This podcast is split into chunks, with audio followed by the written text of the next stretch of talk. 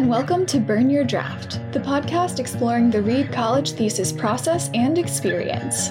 I'm your host and producer, Tommy Schacht, and for this episode, I got to talk with David Rothfels about his ad hoc archaeometry thesis. He has a fun little story about how he came up with his thesis topic. He was on an archaeological dig site, and I guess you could say he really stepped in it. Panic ensues, there were some concerns about wild boars.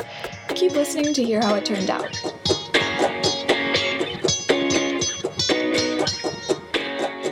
My name is David Rothfels. I am from Milwaukee, Wisconsin. I am in both the GLAM, which is the Greek, Latin, and Ancient Mediterranean Studies department, as well as the Chem department. The name of my thesis is hoping to smash DNA with rocks and pickaxes. I have two thesis advisors. One is Ellen Millender in the GLAM department, and the other is Daniel Cass in the Chem department. Okay, cool. Let's talk about your thesis. Can you give me a brief summary Yeah. of what it's about? Yeah, it so I study archaeometry, which is a field that applies scientific analysis to archaeology in order to bolster conclusions. And big buzzwords are like carbon dating, DNA sequencing, and stuff. So I looked at ancient DNA, which is DNA that's been in the ground anywhere from 100 years to 5,000 years. I was looking at whether or not the excavation process could harm ancient DNA. That was basically looking at every single bond in DNA in between each of these atoms. And I looked at the specific strength of each of those bonds and how much force it would take to break them. Nice. And it, it, it was fun because it's not a question that we ask in chemistry because we don't smash our substances. Sure. We like put them in we put them in soups and then hope that they change, right? But this is an interesting form of solid state physical chemistry that doesn't have a lot of research, so there's a lot of more experimentation on my end. And the entire idea was trying to come out with some idea of whether or not we need to be more careful or even less careful with the excavation process of ancient DNA. Interesting. Um, Can you tell me some examples of places where ancient DNA would be found? Yeah, the whole reason why this idea came to me was because I was at this dig in 2019 on this site, and normally everyone is outside of the pit. Right, we were all supposed to be eating, but the photographer for the dig saw that I was like blotchy and sweaty and covered in dirt, and they're like, "We need pictures from you." And I'm like, "Okay." Great, at my most flattering. I'm like covered in dirt and sweat and with a pickaxe as they want me to. But I'm not thinking because I'm also hungry and thirsty because I'm late for my breakfast break. And my friend, I stepped in her ancient DNA site and both of us start screaming and crying. and everyone else in the dig gets really scared because they think that we like saw a boar. Because there's there's wild boars and they get really big and if they fall into our pit they get really stressed out very quickly and it just And is that this. like the no- protocol? If one comes up, is you start screaming and crying? someone might be hit by one and then they start screaming Got and it. crying. But yeah, I- so everyone was very confused and we were very destroyed about this because uh, in archaeology, when so much of we touch like pottery and brittle stuff that has been stuck underground for ages, if you step on something, it's broken and that vessel shape is no longer there. It's no longer be the same. And so our brains, which are limited as humans, thought, oh, because we step on pottery and it breaks, if we step on DNA, it must also break. But as we thought about it, the two of us talked about it, we're like, maybe that wasn't something that we actually should have been concerned about. Because it's so small and isn't this rigid structure like pottery. It's basically just like string. So my whole idea was can you break bonds at the like microscopic level, um, atomic level? And was this a concern that we had, or was it just a misconception? Because that means that maybe we don't have to be as careful with ancient DNA recovery. That's a great story. What was the actual material? Is it just like dirt that's on the ground that the DNA is on? That you- Yeah, ancient DNA studies started in like the late 90s, and almost all DNA sampling was directly from bones. It's much more likely to preserve and to not be damaged by the environment. But nowadays, we're able to be a lot more discerning and our techniques have gotten a lot better. So you can just sample the dirt from the field or you expect the person to be or the trash pile or whatever, and then look for ancient DNA within it. So this thing that I stepped on wasn't like a bone. It was literally just like a piece of dirt where we expected human DNA to be. And that's why I was also very much not in the conscious mind of, oh yeah, this is a place I have to be careful about Yeah, stepping around, right? dirt. And I specifically for this was looking into what error do we introduce by the excavation process in general.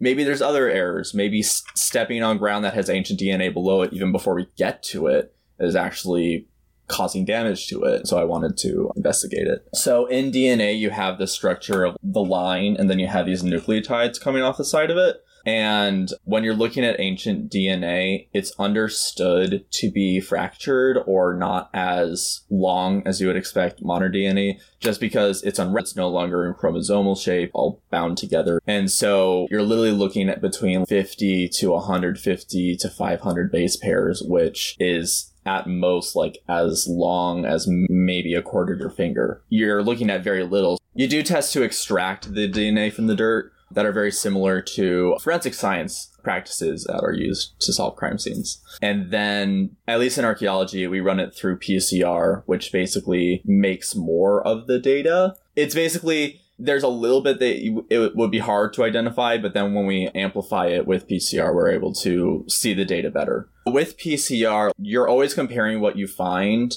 with something. And so if you're looking for specifically human DNA, you can put in the human markers that you're looking for and then see if that is present in the ancient DNA. Same thing if you're looking for plant DNA. Are we looking for ancient maize? Okay, then let's look for the specific ancient maize and compare it to the PCR test, right? So a big part in archaeometry is that our samples are so small and limited that they're very precious, right? PCR is kind of a magic tool because we are able to just copy that information effectively. The point is with with DNA there's a lot of extra variables that come in because it is so small. So my thesis was trying to add nuance to the discussion. Did you know you wanted to do archaeometry when you came to Reed?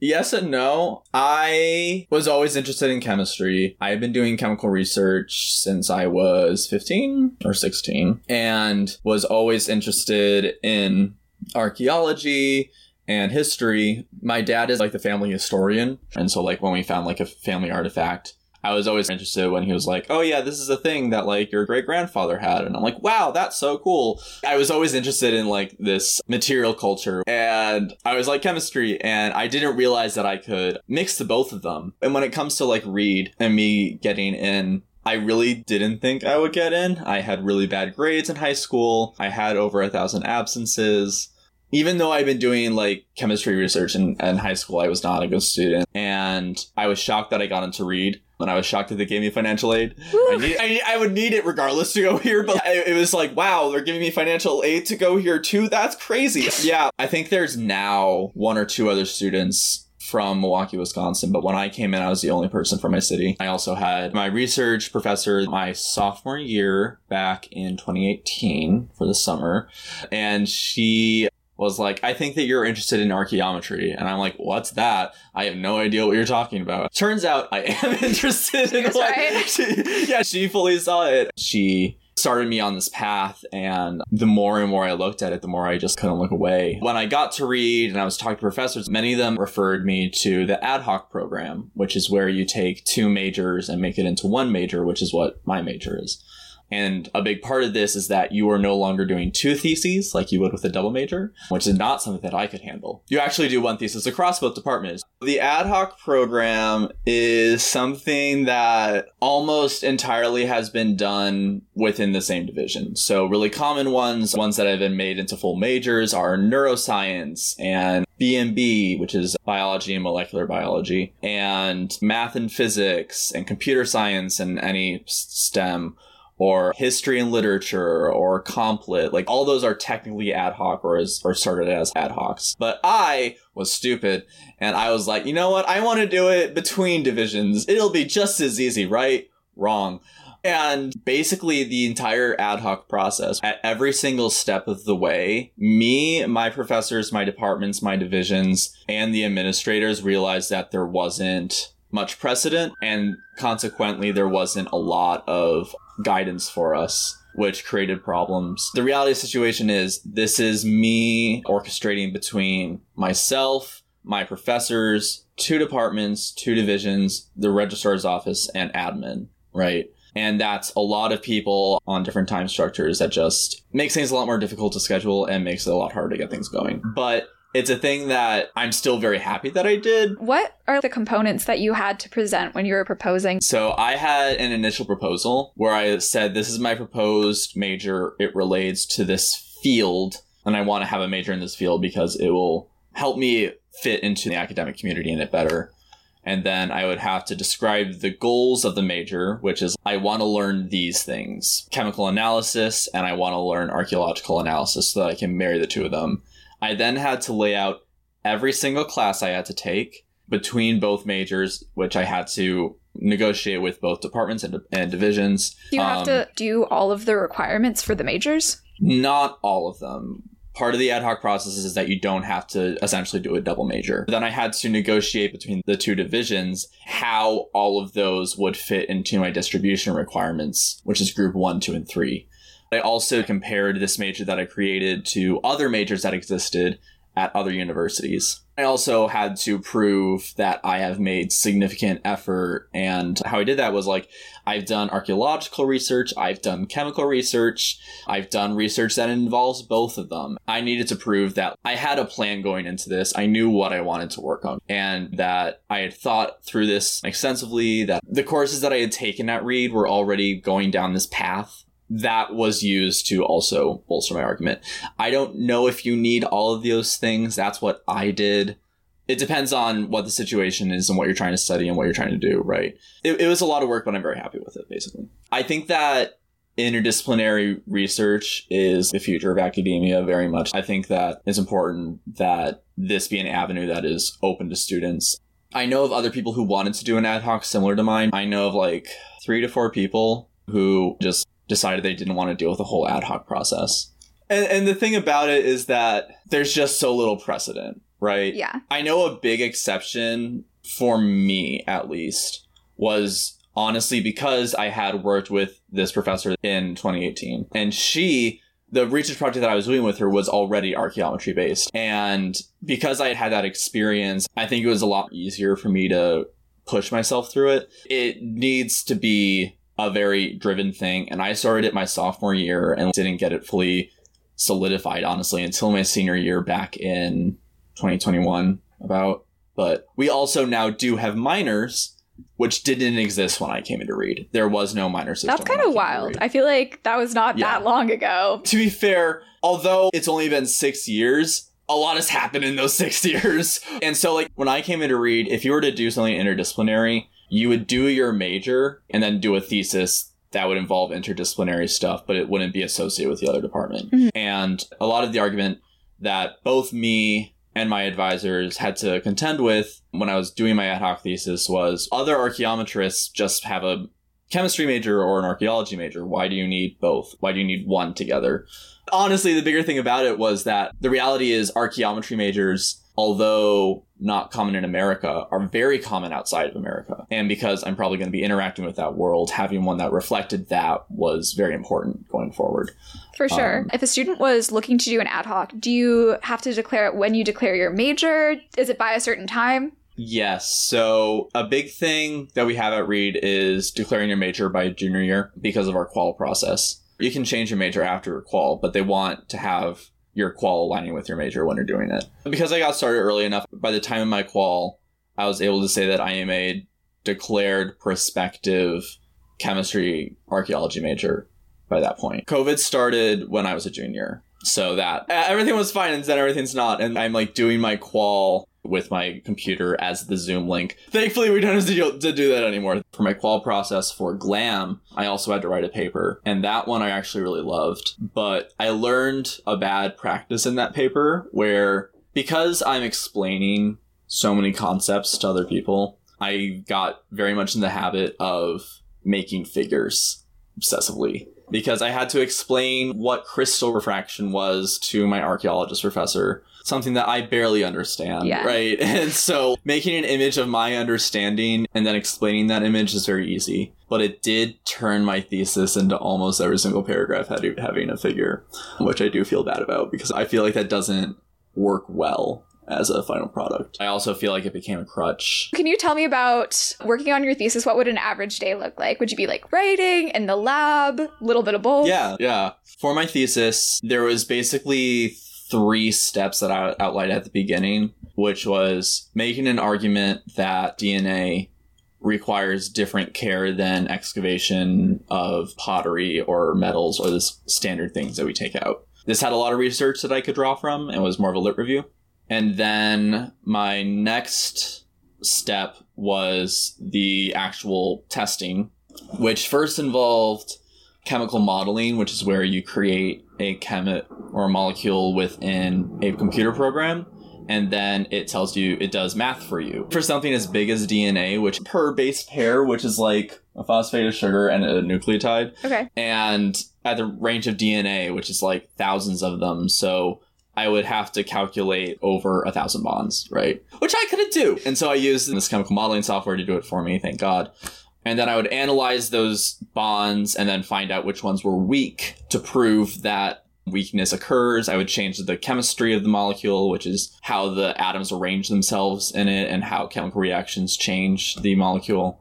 I had to make arguments that all of these different reactions could occur and are understandable at the over a thousand year time scale that I was looking at for ancient DNA. And then after modeling all of those, I would say, okay, as DNA ages, these bonds get weaker. Cool. Let's see if we can break them.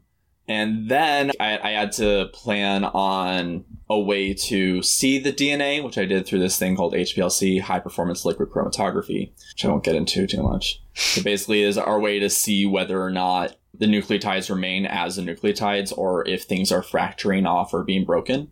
Then my third step would be analyzing those chemical results as results and changes that we need to make in archaeology or concerns about ancient DNA analysis that has been done. In my thesis, I only got to the chemical modeling and I barely got to putting things in the HPLC because it's it, it's a lot of work and, I, lot, and, and there's and there's a lot more stuff that is happening in your senior year. Other stuff gets in the way, unfortunately, so I wasn't able to do everything that I wanted to. But a big process that helped me was basically this is going to be a glam day. This is going to be a day where I focus on archaeology.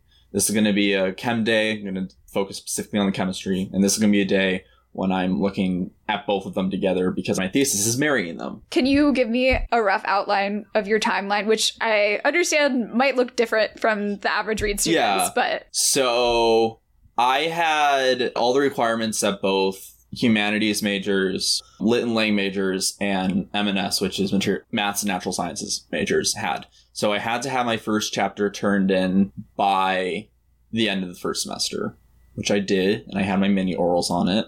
And then I wanted to have had started testing at that point, but I was not done with my chemical modeling because even though I've been chemical modeling nonstop, each modeling process would take anywhere from like five to seven hours like per molecule and I, I did over 50 and then I had to correct them. I can't do it on my laptop because if I'm moving around it stops because of Wi-Fi dead zones. It's all great. Um, a lot of long nights just like staring at a computer waiting Love for it to be done. And then I had my chemical modeling done by like end of January, early February. And then I made an HPLC method by the end of February. And then I got my samples at the beginning of March, and then I had to be done with all my testing by spring break, which is like mid March. So I had to finish there, which was unfortunate. Tight turnaround. Yeah. I'm still happy with what I did. I just wish I could have done more, but I was always going to wish that I could have done more. yeah. Did you encounter any unexpected challenges during your thesis Yeah. process besides COVID? happening? Yeah, so actually, I was slated to graduate fall 2021. And in the final semester of my senior year in fall 2021, I got hospitalized, mostly bedridden hospitalized. Where, weird thing, I got strep throat. I ignored it. And I was like, I'll deal with it if it gets bad. And this is going to be scary. I'm sorry, hypochondriacs, but this is not a thing that's going to happen to you. Okay. Just believe that. Okay. Okay. but I had a super rare crossover event where a virus that is native and lives only in strep throat crossed over to me. And because I don't have strep throat cells, it didn't know what to do. And so it panicked and freaked out. And this is what the neurologist told me. Basically, apparently, it severed the nerve connections between my inner ear and my brain. Oh, wow. Um, and so I couldn't, I could barely stand, walk, or stay awake for more than three hours. That's insane. And- I'm so sorry. Yeah, and because it is a brain injury, the more you exasperate it, the worse it gets. Yeah. And so, like, I was just like, I'm gonna push through it. I'm almost done with my senior year, I'll- which is a very bad idea. And so, what ended up happening was I, I got to like the fall break, and my thesis advisors and my professors were like, you don't seem okay when we see you. And I'm like, I think I'm fine. And they're like, you're only awake for three hours a day. And I'm like, yeah, but I'm not missing class. And they're like, no.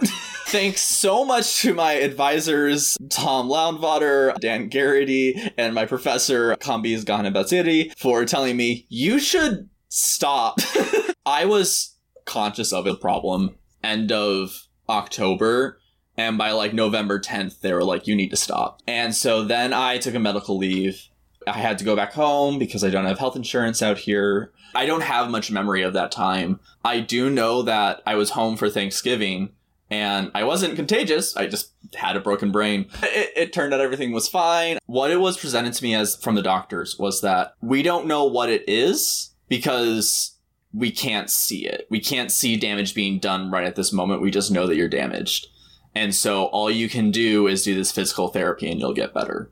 And we don't know how long it'll take for you to get better, and we don't know how easy it will be for you to get better. But if you just keep on working on it, you will get better. My initial plan was that, okay, I'll go home, get fixed, and I'll be back in the spring, right? I didn't think that I'll also have to take spring off, but I just, and this just felt like it's gone on forever. It's something that I learned a lot from, and honestly, actually being forced to just like, I don't know if I'm going to be able to go back. I don't know if that's just over for me. Having that like liminal space, maybe be like, no, I want to go back.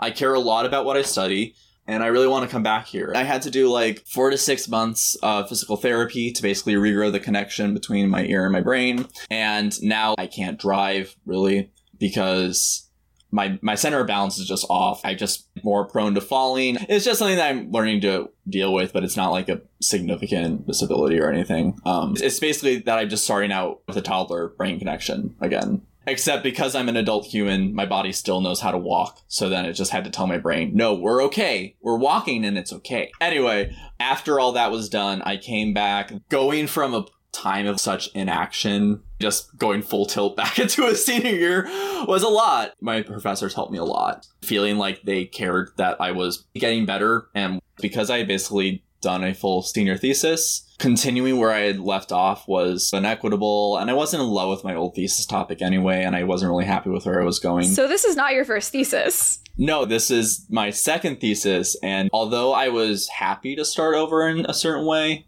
it was also a gut punch to just now I had to do this all over again. And it was something that I had to deal with mentally, and I had therapy, and I had a great support system, which helped a lot. I usually ask people if you could go back and redo your thesis, what would you do? But you did. did I did. I, you um, do anything differently on purpose the second time? my first thesis was very a lot more chemistry based than this one. It was analyzing whether you could properly test for both organics and inorganics on pottery using Raman spectroscopy, which is a form of laser spectroscopy that we do in chemistry. Cool. It was very technical and it ended up with me not really going into a lot of the archaeology of it. What I like to study is how we minimize destruction of artifacts in general. And I ended up really not liking it because instead of feeling like it turning into a way to minimize the destruction of artifacts, it just felt like I was making a magic cure so that all artifacts can be destructively analyzed, which I really didn't like. And so this way, I liked taking a more non destructive angle, which made me feel a lot better. So what's the answer? Does stepping on the thing make it break? The biggest conclusion that I had was from my modeling, which showed that I can't say whether or not stepping on a bond would break it, because I wasn't able to get to that point, but I was able to say that if stepping on a bond does break it, this is a huge problem for DNA. I found that one of the weakest bonds will interfere with the PCR step, which means that we could actually be losing the information that we need. I don't know if stepping on DNA hurts it. That's a great question. But if it does, then it's a very dangerous thing. Yeah, because there are lots of bonds that you could break in DNA, and a lot of them wouldn't affect your analysis, and you would be able to get the same results. But what I found was that there are a few bonds that if they do break, and they are very likely to break, especially after the aging process, that there's a really big issue. I just wish I could have investigated it more. But I saw that those were the weak bonds and that those weak bonds were very inert chemically. If they are going to break, you could actually make an argument that they're most likely to break through like physical pressure, right? I, I talked to a lot of chemists about can you break a bond by stepping on it? And it was funny how basically every single prep professor and every single student had a different perspective and answer to it. It's just not something that we think about in chemistry because yeah. wh- why would you step on your sample? But it's a thing that you have to consider in my field, right? In my field, in the field. It was a very crazy experience to have something that I could be like, oh, maybe this is a real concern that we need to have. The biggest question that I wasn't able to answer that I really wish I could was could you actually break it through physical pressure? Which sucks. But if you can, it's a problem, which is actually a very exciting discovery. Yay! So, okay, yeah. do you have any plans for post Reed? Summer, after job stuff? Yeah, I'm moving, and I have been living in Portland nonstop for six years, and I have lots of feelings about the city, but I'm very excited to go back home. I am very excited to make some money because it is much cheaper to live in Milwaukee than Portland. Between having to take another semester, because this is technically my ninth semester instead of my um, eighth, and having medical bills and stuff, I would like to actually have an opportunity to make money and hold on to it, right?